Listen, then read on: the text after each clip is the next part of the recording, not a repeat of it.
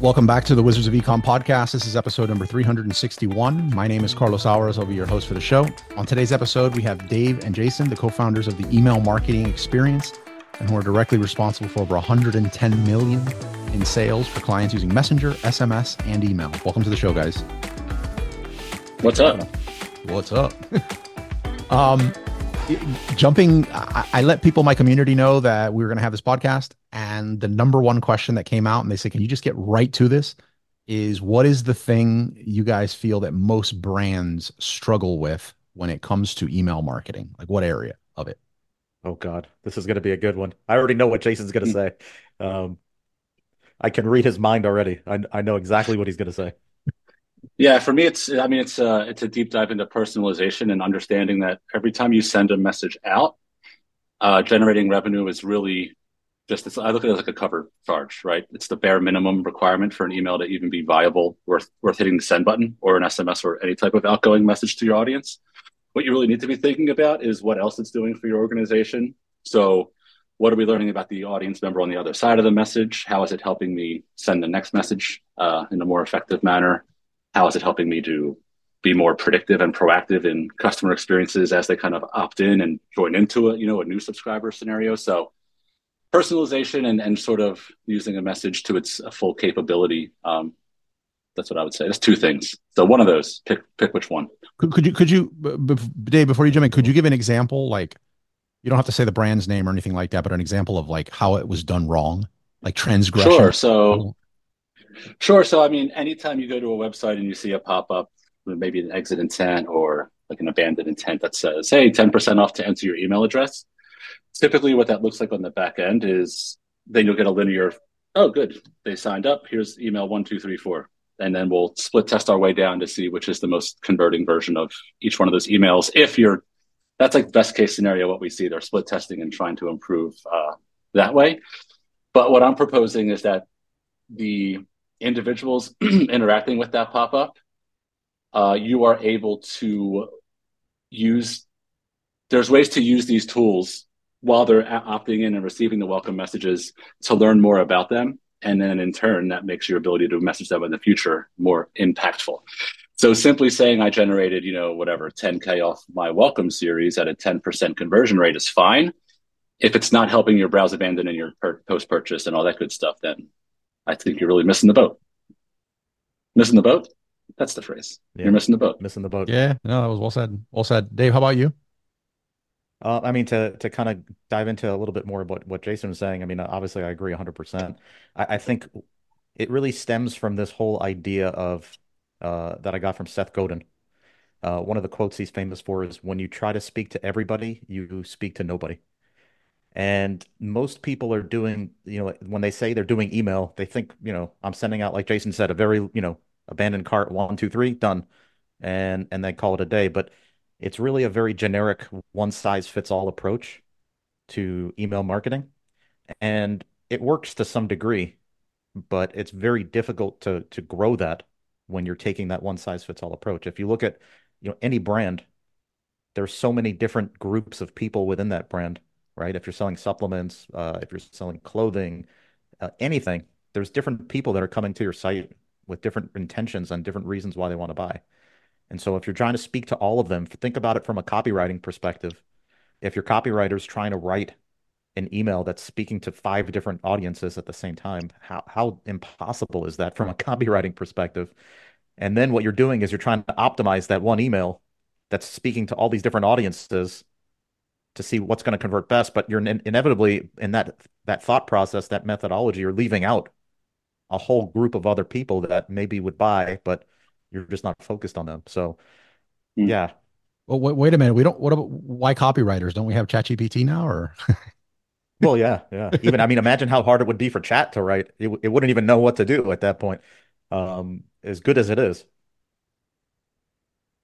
Uh, absolutely. I, I, I, I, I feel like that that question alone, like we could go nuts on it eh, with with the podcast and do an entire episode. And it, I, I guess that boils down to really knowing your avatar. Would you say?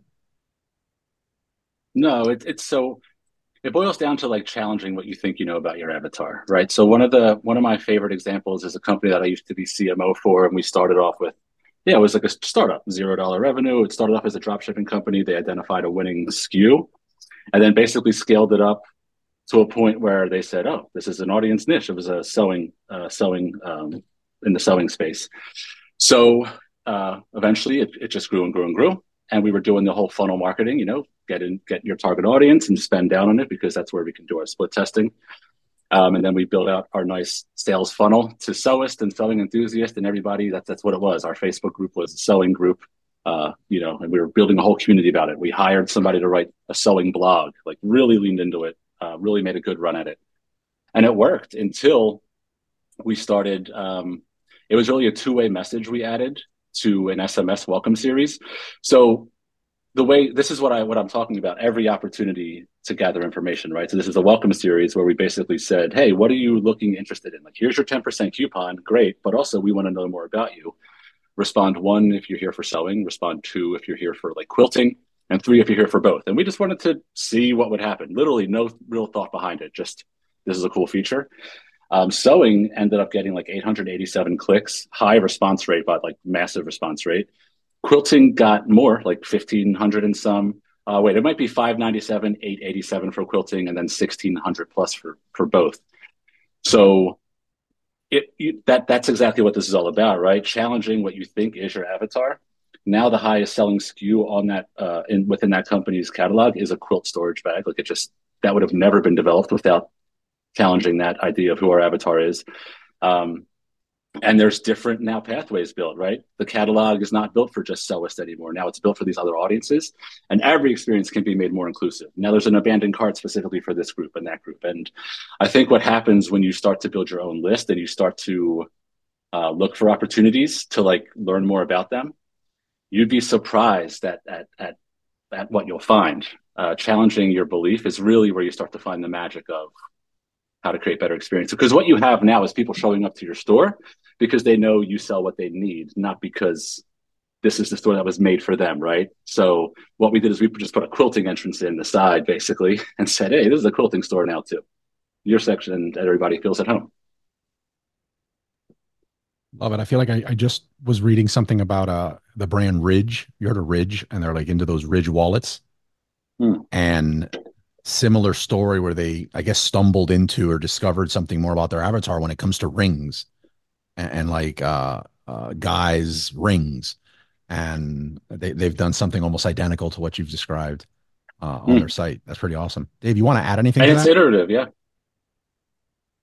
Um, I'm trying to think. I mean, Jason did a really good job on that, uh, on, on explaining it. I, I think, yeah, I mean, like to talk about what I talked about before. I mean, you know, there's so many different people that are coming to your store. Um, and you know, it, it's kind of like the old methodology of funnel marketing. It, uh, for us, it's kind of dead. I know Jason's Jason's you know preaches that all the time, and our, what we do is is really focus on building one to one, I guess, hyper personalized customer journeys. So instead of trying to funnel everybody into this one funnel one end goal where you have a lot of losing tests and, and just like a, a winning test, right? And you're only getting like a two to five percent conversion rate on that. What we're doing is and we're building separate pathways for every different avatar, right? And so we're speaking directly to these people. Um, and and again, it just goes back to you know people doing email versus email doing you know doing it well. A lot of people just think, oh, you know, I just put up a couple of emails uh, you know, like Ron Popeil uh, from back in the day, the infomercials, set it and forget it. I built it, I set it, forget it, and it, that's it. Um, and it's it's I guess quite the opposite from from what we do. Where did you guys get the? Like, talk about credentials for a second. Like, where, did, how did you guys become partners? Why is email uh, or experience marketing? Well, you you explained it really good before we hit record, Jason. It was uh. Oh right, so right, email is like one of the tools, a really primary tool we use, but the goal isn't to send really great emails, right? Like, or cut a huge list. Like that's that's really that's a metric. You know what I mean? So retention is what we need. We need to create longer uh, customer lifetime um, periods, right? We need to create more opportunities for reorders. We need to really extend customer lifetime value, so that way you're able to take it back to the media buying side and go to bat with you know with whoever else is out there uh, competing in in the space with you, right? So uh, retention marketing with an email is a really wonderful tool to to get that done. SMS is another amazing amazing tool to get that done. Messenger is one that we're working with, uh, and we're looking for more. So any place you're interacting with your customer, um, that's really where it happens, and that's yeah. So I think it's dangerous to funnel in on just email because it really is a wider it's a wider range, you know. Well, yeah. what, how did retention end up becoming your guys' superpower then? Like, what did you do mm. before you were partners? How did this start? Oh, that's a great. Uh, it, it, it kind of happened by accident. Um, Love it. I was uh, selling on ClickBank for many years. I was one of their top vendors um, in, in a few different niches. Uh, Self help, uh, golf uh, were my two primary niches. Um, you know, I, I, did really well with that. Uh, built up a list of like 225,000 people. Uh, was sending a couple emails a day, making a few thousand a day, and you know, just sitting on the beach. And one day, uh, you know, I got married. Uh, my wife was from Uruguay, South America, and I was in a Facebook marketing group one day. And of course, you know, as marketers, we never do that kind of stuff. So, um, you know, so I was I was in a marketing group one day. I I met a guy in one of the groups. Uh, he lived about 10 minutes away from me. Um, you know, Carlos, you live in Miami here, so you can relate. He lived in Pembroke Pines. I lived in Hallandale at the time on the beach. And, you know, we said, hey, like maybe our wives can hang out. They're both from Uruguay. Um, and you know how it is when you're from a different country. And sure. so we figured me and him both like marketing. Maybe our wives can hang out. They're all from the same country. So we met at Starbucks one day. He takes his MacBook, turns it around, and he shows me uh, his Shopify store. And in the first nine days of selling, did a half a million dollars in sales. In in, in the from a uh, like zero, which is crazy to see. Um, you don't see that kind of stuff in info product world, you know, typically. Um, I looked at his ad account. I was figuring, okay, maybe you maybe you spent four hundred thousand on on ads and you made a hundred thousand. You know, it's still good, but not as good.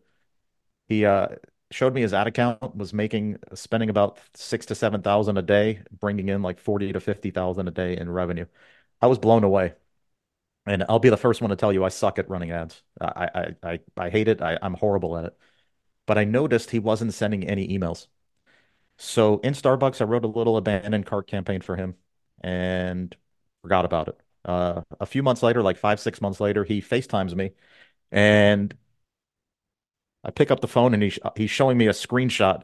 He's showing me like his computer and he goes, Dave, remember those three emails you wrote for me a few months ago in Starbucks? And I was like, I think so and he he shows me this screenshot. He refreshes it, and three hundred thousand dollars in sales from three emails. I was like, oh crap, uh, that's pretty good. And he turns the camera around. He was in, he lives in Doral, so he was in Doral at the car dealership, and he he shows me this lime green Lamborghini Aventador, and he goes, "Thanks so much. I'm buying this car cash right now. Thanks for the emails." So I, I was literally like, um, and this is Bill Jason? and Ted. No. I was like, okay. We lost your audio. No, this was uh it's literally like Bill and Ted. Can you hear me now? Okay, I hear you now. Yeah, yeah, go Am for back? it. You, you cut out Okay. real quick. I Yeah, had I think asked I you if that was a- a Jason. I was like, I don't see him in the lime green Lamborghini. No, no, no. I don't think it's either of us. Um, I couldn't get out of the car, by the way. It was too uncomfortable. Maybe I'm too old. Um, yeah, so I, I was like, holy crap. Um, you know, I just made him $300,000. He was teaching drop shipping at the time, so he was like, "Hey, I've got a lot of students I want to send over to you." And so I reached out to Jason. He was already, you know, doing this for his nine to five job. He was a, a, you know, head of marketing uh, for a brand, and, and that's how it started. Uh, just kind of literally by accident. I didn't have an intention of starting an agency or or, or anything like that. Um, yeah. I want to. I want to go to Starbucks with you. J- Yeah, Jason, how about yourself? office. Hold up, but you guys knew each other. So where did you guys? How long have you guys known each other? So okay, I could address that. So basically, I started my I started in ecom in like my early twenties. I was uh, in fulfillment, so packing boxes in a warehouse here in Pennsylvania for a fulfillment center for a big ecom store. He had multiple stores. It was on like on Yahoo Small Business back then. It was before Shopify was around. It was all Yahoo Small Business and eBay and Amazon. So we were kind of managing multiple channels there. Um, and I was there for about a decade, about 10 years. I stayed in that company. And by the time I left, I was uh, head of marketing. So I just kind of like learned from the owner, picked up everywhere I could. Uh, I mean, it was so much fun. I learned everything about 3PLs and how to like, I knew, you know, you start fulfillment. So I designed the warehouse infrastructure. It was so much fun. So now at this point, I really understood ecom at the end. Um, and by the time I was finished, I was trying to manage media buying. You know, I was the the CMO for the company basically, and email was my favorite. I just loved the idea that these people are opting in. Uh, I wasn't really into buying ads and displaying it to people without consent. I really like the idea of oh, it's an opted in, it's a two way conversation. We're kind of meeting people where they want to be. Um, and then it just kind of went from there. I spent a couple years building out their email program it became my main focus and other channels got neglected a little bit. And then I started posting on Fiverr, basically looking for opportunities. I wanted more problems to solve. That's where I met the company, the selling Group, that I became CMO for, another brand that I helped scale up to like 200 plus K a month in revenue. Uh, and that's where Dave, Dave said, Hey, I just found this opportunity to, uh, you know, this guy's going to send us clients or send us students. Do you know how we can do this? And yeah, I'm I'm in. I'm ready to build processes and help people retain, you know, full time job. Just email. Hell yeah, let's do it. So jump shift, and that was about what seven years ago now. So now we're we're we're all in here.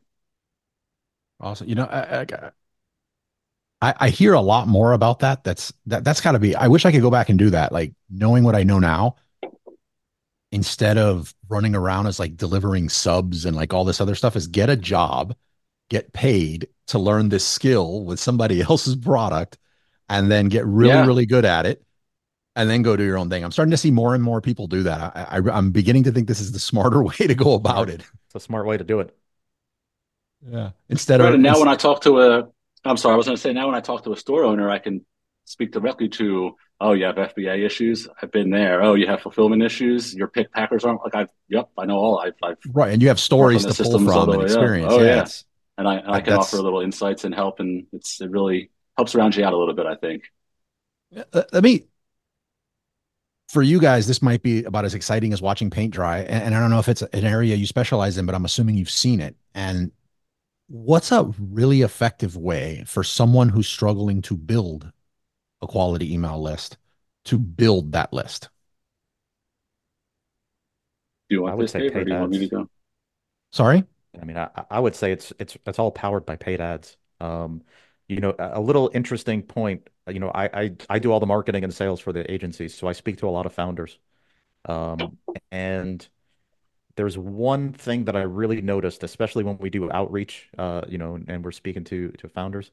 All the stores that I speak to that are under six figures a year, hundred percent of them are not doing paid ads all the stores that I speak to that are doing six figures or more per per year, hundred percent of them are doing paid ads. Um, and so that it's for me, it's like one of the only black and white things that I've seen, you know, running the agency. Every there's you know, there's a lot of gray area in everything, right? But for me, this is like the one black and white thing that I've seen. Um, and so I always encourage, you know, I always tell that to, you know, store owners when I'm speaking to them and they're, you know, you know, just kind of coming up and starting. Uh, it's really focusing on paid ads, you know, in some combination of Google, you, you know, Facebook, Instagram, TikTok. Are, are there many people doing mid high six figures organically now? I think the the the highest store that I've seen is a, a brand that we just signed on. They're they're they're doing like seventy thousand a month organically and that's the highest I've seen. Wow. What is it like social media or they're just like TikTok dancers or something? Yeah, they're just really good at social media posting and you know building a following and and um, you know posting and stuff. They just have that audience really well dialed in. But that's like a rare in six right. almost seven years now. That's the only one. Um, you know, and and so it's a very black and white thing for me. It's it's really paid ads. Um, and, and with and with paid ads, oxygen the oxygen that feeds the email list or feeds the machine. Yeah. So like what yeah with paid ads you're you're saying I guess you're platform agnostic uh, or are we just talking about Facebook ads to I directly sell a yeah, product nothing, or is it yeah, like I mean, lead magnet product? Um, I don't know the specific process necessarily. I think there's many different ways to to go about it, but um, it, it, I'm talking platforms right? Like they they're running Facebook ads, they're they're running TikTok ads, Google ads, or Instagram ads. In in some combination of those those four, um, you know, they're running ads. Um, I mean, without that, eventually it's just going to die off. Sure. Jason, you you you want to add to that? Uh, yeah, I think that I don't have much. I don't. I mean, I I kind of ran from paid ads to do something different. I just don't like the. It's not my thing. It's not where my space. Although I'm learning more about it again, and it's getting interesting once again. So I don't know, but what I really think when it, when we're talking about how to grow an email list that's going to make sense for your brand, well, it's really thinking about starting at where you are. Like, okay, so what are you doing now to grow an email list? Are you even making an effort? And then just saying it's not working, right? So understand where what resources you have to work from to grow an email list. Okay, you're an Amazon seller uh, with high velocity sales monthly. You have exposure in the form of transactional emails. You can't do any advertising. Is there a way to leverage that touch point in a unique way to grow your email list? Um, is there a way to stay compliant and do that? Uh, so I would that would be something I would be laser focused on. Is there a way to compliantly get that done? And if there is, I would be building as many pathways as possible to get that done. That might be a little bit outside of. I'm not. Yeah, Carlos, could you give me some information on that? Is there any? Yeah. So how, how about? Uh, I tried to connect with Dave during. I think it was right before or right after COVID to get together and do like a an event in Miami for the meetup group, and then re, and some time I've somehow I got lost in in LinkedIn messaging or something, and then recently a mutual friend Tom uh, connected, and we were talking about Tom building Tom's email list, and we're, we're working with someone to hopefully be a sponsor called Retention. You've heard of retention.com? Yeah, the, heard of okay. Yep. So how about that? Could we use that as an example? And then we could even use my buddy's website because he doesn't mind uh, as an example. Like say somebody has a bonsai, you could, you know, a, bon, a, Look, a bonsai knowledge site. They're using retention.com okay, so, and retention's filling the emails. Yeah, I mean, so that way you're getting you're getting low quality email list. Like I, I sure, wouldn't be sure, yeah. about that email list. Like that's not where I would start if I was. That's just not where I would start because I'm feeling like okay, I'm gonna. Yeah, you need to start closer. That's like that's an optimization you do down there. That's not a list growth. That's like a list uh, augmentation tool down the road. Sure. I would okay if we're going to start from scratch. I'm thinking like tech stack first. What am I going to use to capture and send, right? We love Attentive. We love Klaviyo. If you have a Shopify store, it plugs right in. Um, Attentive is my favorite one as far as lead capture goes because we can gather email and SMS at the same time. Uh, we work with them really closely. So we actually get like 60 day free trials for people that want to give it a shot. Um, that's something we can help out with, whatever. But that's where you need to start because that's going to tell you what tools you have to grow your list. Um, in a tool like Attentive, you'll have pop ups, you'll have Instagram swipe up stories, you'll have uh, landing pages you can build to to to help create different uh, funnels, which I need to find a different word for that.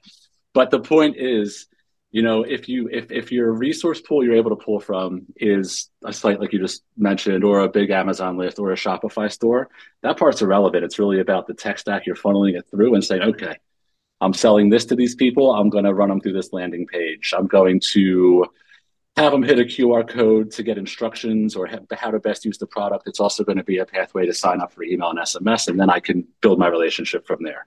Um, putting a couple of those together in month one, month two, not trying to do a thousand things at once, nice and slow, seeing how it goes. That's where I would start. And then I would start diving into each individual one. What worked the best? You know, did I launch three QR codes for three different Amazon products listings? Okay, which one got the highest growth in terms of like just people signing up? I don't even care about sales right now. Just who's signing up? What can I do with them? What can I learn about them? And then we get into the whole, you know, five hour conversation about personalization. So that's uh that's like a speed run, sort of where how I would start, right? That's where my mind would be if I was starting from scratch like tomorrow. Dave, you want to add anything to that? Yeah, I mean, you know, the, the retention.com stuff, like Jason said, is just it's it's like a cherry on top of the cake. It's uh it's not the cake itself because you're getting the lowest quality leads from there. Remember, it's it's it's bringing you according to them like 30 to 40% of the traffic that's coming to your site and leaving. So think about it, like they're not they're not opting in. They're not adding to cart. They're not going through the purchase process. They're just coming to the site and leaving. And so it's going to be the lowest quality traffic. And the goal is really just to recycle that traffic, um, you know, in, in a short period of time because you can't email those people forever, right? You, you want to email them as close as you can to the to that that action uh, and get them to manually opt in, get them to add to cart. etc. So I know on on Amazon, you know, I'm not sure on the compliance aspect, but I know some brands will do like a ride along, uh, you know, thing with instructions and stuff like that. They'll use QR codes. Right. Um, you know, I'm not sure how compliant those things are because I know Amazon is like really crazy about the compliance aspect. Um, but like Jason said, knowing the tech stack, if you're using something like Attentive, you can do a QR code, uh, you know, get them to, you know, sign up for uh, what's it called for instructions, for example, and, and then they're in your ecosystem. So uh, sometimes I've seen on Amazon packages um, on the actual box itself, there's a QR code, you know, printed on it. Sometimes they'll they'll do it as a sticker. Uh, sometimes they'll do it as a ride along, you know, like a little slip. Uh, there's many different ways, but um, I'm not sure how compliant any of those are, to be honest with you. But um, you know, there's got to be a way that you can leverage the brand from Amazon onto your email list. So, like Jason mentioned, uh, Attentive has a has a Instagram swipe up. So if you're a brand on on Amazon and you do a lot of social media posting, for example, on Instagram, you know, people are going to recognize your brand. They're maybe following your brand on Instagram, but then they go to Amazon to buy the product. You, you can do a, a swipe up on your story. It, well, it's not a swipe up anymore. It's a it's a link. So you, you have like some kind of contest or giveaway uh, in your Instagram story. They click the link, and then right from Instagram, they opt in directly. So um, it's just mm. a way to turn your organic Instagram into a lead generation machine for you. Um, and and again, it just could be something where on Amazon you're just telling people follow us on Instagram. That's a good idea for compliance. That might work, right? We're not we're not you're not subscribing. You're just going to Instagram, and there happens to be sign up units in our story. Yeah, you, you you know you know with Amazon, like Amazon wants the sale, so like they're cracking down really just has to do with like us as marketers pushing limits, and some people just are new to it and they push too far and they kind of ruin the game for everyone. But um usually it's your competitor who's sort of reporting you and they go through your whole funnel. Otherwise it's really just mm-hmm. yeah you're right. You send them to instagram and they're on instagram. And if they happen to click on something and that leads them to a sale that's technically not redirecting them off of amazon. no. um, but if every single one of your posts do that that's where it's like you have this wannabe investigator competitor that's trying to create a compelling case against you so it's well, yeah, that's why you shouldn't be trying to trick people. Like that's the whole thing. Just do that. just do it. Just just have an Instagram account and and interact with your audience and build the brand. Like don't try to trick. You don't have to worry about compliance if you're just you're just building right. a brand, right? And I think what you yeah, called out is so helpful. Um, oh, sorry, David, real quick, because you said Amazon wants to sale, and I'd like to say like Amazon wants the custom, like they want the the email list entry. Like that's more important than any sale, right? That's why they mm-hmm. they know what we're talking about. They know what we're trying to pitch here. It's like get your own email list. That's what they're protecting. Like they don't care about sale to sale to sale. Yeah, I think I think a lot of the listeners of the show, like that's never been debated. Like the email list is super important, and you know having your mm-hmm. own site is super important. But there was many years where it was there just wasn't something else like get $500 of random products and post it and turn it into $1,500 magically versus yeah. teaching them how to bring all this tech involved and learning. It, was very difficult, but the times have really changed.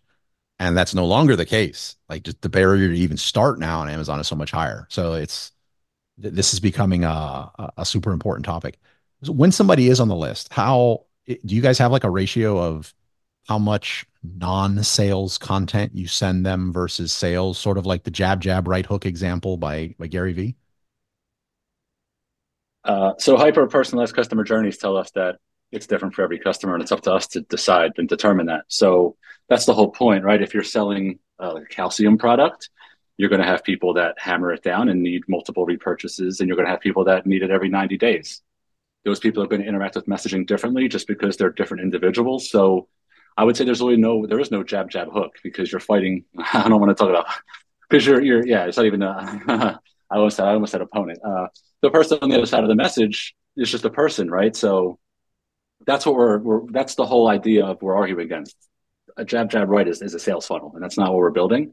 Um, something like that is uh, like a split test where we say um, it's it's two wolves and a sheep voting on what's for dinner, and then like I hope you're I hope you're a wolf, right? So the answer is you have to use your messaging to figure that out about your audience and then meet them and then do and then do it for them and that's where you get the 34 35% conversion rates uh, in your automations, right? That's how you do it. Can you guys share some examples of hyper personalization? So that sewing example was a good one, right? As soon as they responded quilting, the next message they got was, "Oh, great, you're in the right place. We have amazing quilting goods for you." And that at that moment in that welcome series changed their interaction with us moving forward.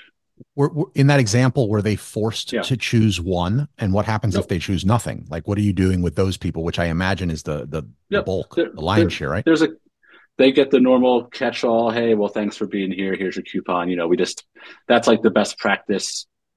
They go where they go. I think what you'll find over time is the most uh, valuable uh, people in your list are the ones interacting.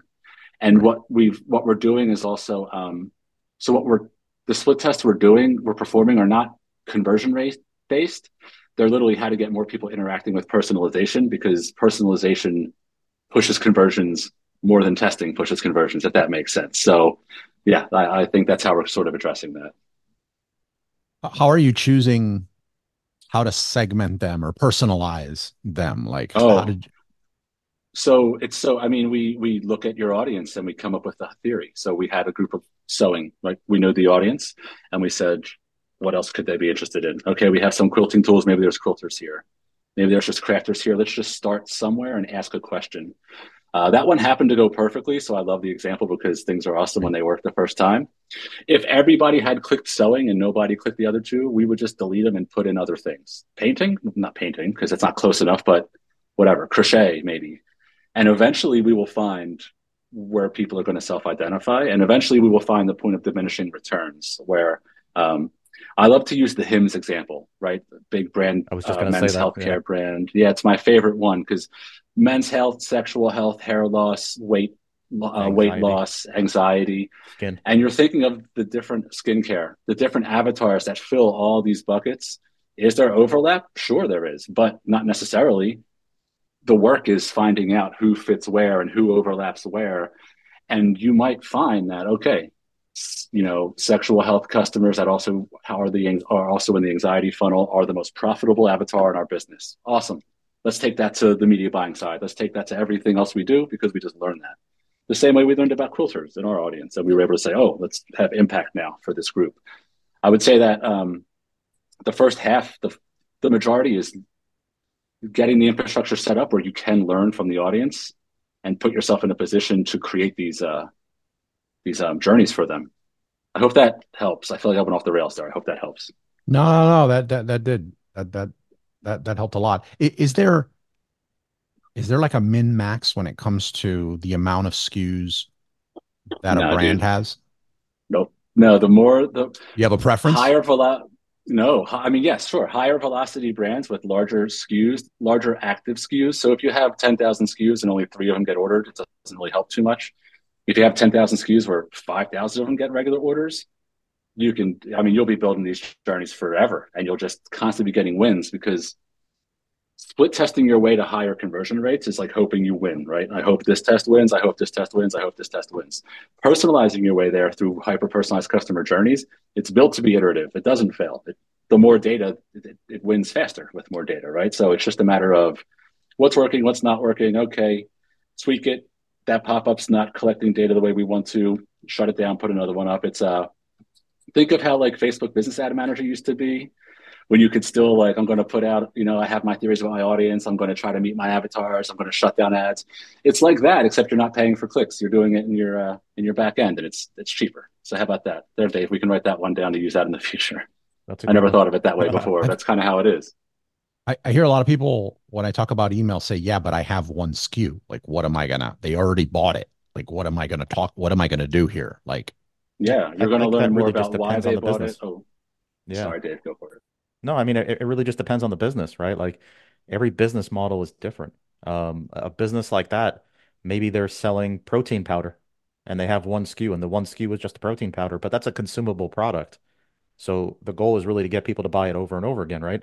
Um, maybe like if you take this brand in the background, I have a light the the light thing for the for our agency. That's like a fifteen hundred dollar, thousand dollar, you know, AOV. How many times are you going to buy one of these in your lifetime, right? So, uh, you know, every business model it has its limitations, you know, and pros and cons, right? They have a high AOV, but they have a difficult time getting repeat orders. Um, you know, so it really just depends. The strategy really has to you, you adapt what you're doing based on um, or the methodology adapts based on, you know, the, the number of SKUs, right? Um, Mm. I know Jason will will talk more about that kind of stuff. How Only about, if it's valuable. I don't have to. How about subscriptions? Love I feel like- yeah. How, how do subscriptions play into it? Like when do you when do you decide in the emails to pitch the person on a subscription? Uh, do you want I this, think Dave? Do you want? I don't when. know. Yeah, I mean, I think it depends on what type of product it is. Is it a 30-day count, 60-day count, 90-day count? Um, you know, obviously the goal for many brand owners is to get people on a rebill subscription, right? For them, it's it's easier. That's, you know, they they know the MRR. In some cases, you have subscribers that are buying the products, and, and for some reason, maybe like Jason, he hates being on auto rebills, uh, but he he uses the products. So what we try to do is engineer ways to, you know, meet those people where they're at because maybe they're consuming the products, getting, you know, benefit from it, but they don't want to be on subscription. And so the old way of doing things, you're neglecting that audience of people. The way that Jason's doing it and that we're doing it is you're you're allowing those people, you're giving them a separate path.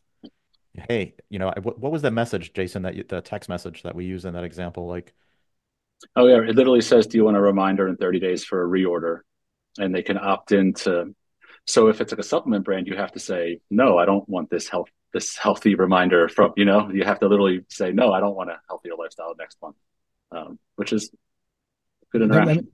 That made me think of a recent convo I had with some some other people who do email, and, and it had to do with an email I received, or I think it was Ka'Chava, the, the powder Hmm. Ka'Chava. oh, I Yeah, yeah. I get I I use that product eh, like every day. I love so Yeah, yes. I, I I love it. Right? They sent me something, letting me know that my subscription was coming up, and Mhm. Yep. a, a, a link. I would even say the main CTA on this email was an opportunity for me to reschedule it. Mhm. And I I couldn't stop thinking about it because I also have like say a membership that I have where people pay monthly. And I wish every single person woke up first thing in the morning and just logged in and did it. But in reality, that's not the case. Most don't log in most of the time and even consume it. So I'm like, man, people are I also don't want them to unsubscribe. I like the revenue. So I was like, why are not these companies, wh- why isn't Ka'Chava just staying quiet and letting me rebill? Why send that email? Like, what's what do you think that's a good email to send on the part of Ka'Chava or not? And why? I do. I love that email. I love it, especially if they send it in the way that I would send it to not everybody, but only you, because you showed indications to me that, you know, like, so I think that there's data points that they probably have. I'm hoping this is how I would have done it. That, that said, you know what? Carlos is inactive somehow. We think that if he realizes he's being charged, he's going to just wake up and cancel. So here's an all, here's a better alternative for it. Escape hatches are always good to kind of build into your workflows.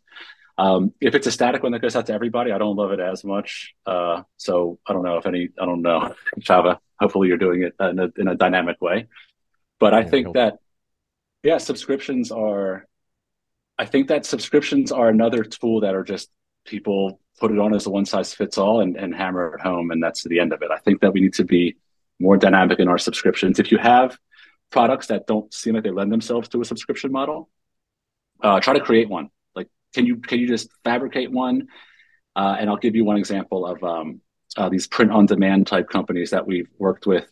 Uh, created a subscription. Basically, it was meant to be um, a gift that you can give to newlyweds, and it's 12 months. So every month we set up a SMS automation that says, you know, hey, basically, because this gift was given to you, it's time to upload your February picture of you and your spouse, and then so what's happening here is the gift is purchased, we're getting predictable revenue, and then uh, the gift is being given to somebody. So not the original buyer is now interacting with us in this way, and the only interaction they're having is, oh wow, I send them pictures of my favorite moment, my favorite person that I just got married to, and they send me these printed things in the mail every month. This is awesome. At the end of the year, there's an option to share it with somebody else, subscribe, renew. Uh, maybe you shift into like a newborn baby year, same subscription, skin it for you know new additions to the family. I I just had a kid two years ago. I would buy that thing every year. You know what I mean? So I think that looking at your product offering and thinking to yourself, can I have a subscription? Can I have a subscription that's only three months long. It's just a quick little guy, and then we try to you know make some modular stuff. Um, subscriptions are amazing. Stop trying to get people to marry you with a lifelong subscription um, when you first meet them because it's bad, man. It's bad vibes. It's not the way to do it. You know. Right. If I want to talk a bit about tools, I think everyone on the all the listeners will crush me after this if I don't mention if I don't ask about tools. But what's your favorite tools that you use with like an email marketing stack? Uh, Attentive is my favorite right now for email and SMS. Um, just management delivery, you know, just uh, uh, just overall, I love it. I think that they're when I talk about building hyper personalized customer journeys, I most re- I most often find myself drawing upon the tools that are Attentive is built in their platform. I find it just easier. Not that we can't execute elsewhere; it's just that you it just works. So Attentive is great. I love Polar Analytics is a tool we use internally to track um, analytics for all of our accounts uh, for all of our clients. So, you know, it gives us a more holistic view. If something happens on the SMS side or the email side, we can see, oh, was there a blip like in GA4 for this specific brand? So Polar Analytics is a good tool. Um, uh, Slack, I don't know. yeah, Slack, I guess. I don't know. Dave, do you have any good tools? You're like Klaviyo. You guys mentioned Klaviyo. Um, yeah, Klaviyo. We use Klaviyo for Klaviyo. email. Klaviyo. For email, for, for, for email, email, I don't love uh, for SMS, but for email, it's good. So retention.com is another one. Um, I just got turned on to another tool talking to a friend. I guess he's a co-owner of this. It's a, I guess, a competitor to uh, retention.com. It's called opensend.com. Uh, and it's got a few little different new different nuances than uh, than retention.com, but essentially does the the same thing. Um, yeah, so those are definitely two of the biggest tools. Um, I know for us internally, we've been using a lot of AI powered stuff that Jason's built uh, internally. So, um, so we have a huge focus on that um, in the last probably four or five months. Hmm. What about you? You ever Figma heard of for design? You ever heard of one called Figma inbox mailers? Where I've heard of it, I've never used it before. Where, where you where you go to send an email and instead of it like it goes into send but it won't deliver on the other end until the person is in their inbox? Oh inbox geek is another one that does. Yeah. So i've heard of tools like that. Um, we've used inbox geek too su- successfully actually. Um, inbox geek is a really good tool. I maybe yours works as well. No i've never heard of it but that's a good tool. Yep. I like it i'm writing these tools down so i can check them all out later um, I would say, you know, don't don't try to do a big. Just do one at a time. Like, you know, don't don't try to launch five tools and then none of them work as well as you want them to. Absolutely. Um, can you talk briefly about the types of the types of brands that you work well with? So anybody listening to this that maybe fits that criteria, they can reach out and see if they can scale that side of their business. Yeah, I, I would probably say up until this past year, I mean, we were really focused on brands doing a million a year plus. Um, you know, just because of the packages that we offered, it, it really just catered to that, um, you know, that level uh, of audience. Um, in addition, just the manpower that's required to to do what we do. Um, you know, that's what it really worked well with. I think with AI coming to prominence in the last year, um, and us being able to develop some in-house powered tools, um, you know, we've been able to reduce our costs to deliver the services. Um, and, and, it's allowed us to, you know, take on stores now that are doing much less revenue, maybe like 25, you know, thousand a month or more, um, and really offer them, you know, a, a small enough package where they're really going to see a solid ROI. So, um, you know, it, it's, it's been really great for us. Um, as an agency, we've been able to expand, uh, you know, who we're able to work with, who we're able to help and maybe more rapidly get yeah. people into those tiers that you had before. Yeah, and it really just allows us to grow with them, you know, and really show them, uh, you know, solid ROI, even for a small store. Whereas before, it, it would just be really, really difficult just because of the manpower and overhead, uh, you know, that we had uh, in order to deliver these services at scale. What, what about list size to where it makes sense, like on the email and SMS side? So I, I know uh, before Jason speaks, you know, to to talk about Tom's uh, you know thing, I, I spoke when I spoke with Tom, we didn't have these packages really ready to go. Um, I told him about a list of about eight to ten thousand people. Um, should be doing about eighty thousand a month in revenue. Um, but I think Jason, with our smaller package, I don't, you know, obviously the number is going to be much, much smaller. Yeah, I mean, honestly, we have the, the growth plan we've launched is designed to help people even if they have nothing at all and to build the infrastructure from the beginning. Because I think what happens now when we're onboarding newer clients, we're finding that what we have to do is basically hit the delete button in Klaviyo and then start from scratch because, you know, or attentive or whatever it is, because, you know, the, the, uh, yeah, what I've described in our conversation today just doesn't exist, right? It has to be built from somewhere. So the growth plans are really developed to we can build these backend systems before you start spending a bunch of money up front. So your backend is ready to be profitable for you and help, you know, so um, we don't really have a, a, minimum requirement on list size anymore. It's really just a matter of when you come in, what are we focused on? What, where are we starting? We're not going to send campaigns at first because you have no list. Cool. We're going to work, focus on getting the list built in the right way and scaling properly. So it's a really exciting time to be doing this kind of work. I love it, guys. We we definitely exceeded the 30 minute mark shooting for this episode. Yeah. Um, can we uh, best way for people to get a hold of you? Can you share that? And then could each of you share your favorite book and why? Uh, so best way to get a hold of us would be uh, going to our website, the emailexperience.com, um, or uh, by contacting either of us on social media. Um, I know me and Jason are on uh, Facebook. Um, you know, Dave Miz on Facebook, uh, Jason Donapel on Facebook, so they can, um, you know, they can contact us there, uh, or the website. Um, you know, we have a little uh, scheduler on the bottom of the website. So, um, so yeah, yeah, that's uh, that's probably the best way. As far as books, um, so I've been following this guy on social media for a while. His name is Chris Do. I don't know if you've ever heard of him. He's a uh, he's a graphic designer. He puts out a lot of great content. And um, you know, obviously, I'm not a graphic designer anymore. Um, I used to be in a previous life, but he he really puts out a lot of great content. Um, and this is a book that he put out. You can barely see it because it's called Pocket Full of Do. Um, and it's just a lot of great, like uh, you know, quotes and comments and just little uh, little lessons. Um, you know, that he talks about, you know, just dealing with people, working with clients, um, you know, teaching, sharing, you know, procrastination, all, all types of stuff. Um, you know, really, really great insights um, that I think are very valuable to uh, to people. Love it, Jason. Uh, yeah, I I am on social media now. That's a weird thing, but that's happening. So Jason Donapel, and then for my book, it's got to be Meditations, Marcus Aurelius, right? Every single day, every single day, it's got something for you. So there it is. I do, I do uh, Great book. I, I got I read Meditations, oh, but I got oh, it from starting from him. Yeah. Guy. Look at that. Both of us on the table. Yeah. I uh how about my that? my son just turned six and my daughter just turned four and uh these daily dad emails. That's how I discovered meditation actually through um Ryan Holiday. So yeah, phenomenal. Marcus Aurelius. Yeah. Absolutely. Yeah. Yeah. That's the, good, that's good the, email marketer. That is well. wild. We both had that book within arm's reach. oh, Hell yeah, man. Yeah, he's a good email marketer, good, uh, good stoic, good guy. Hell like Phenomenal. I love his emails.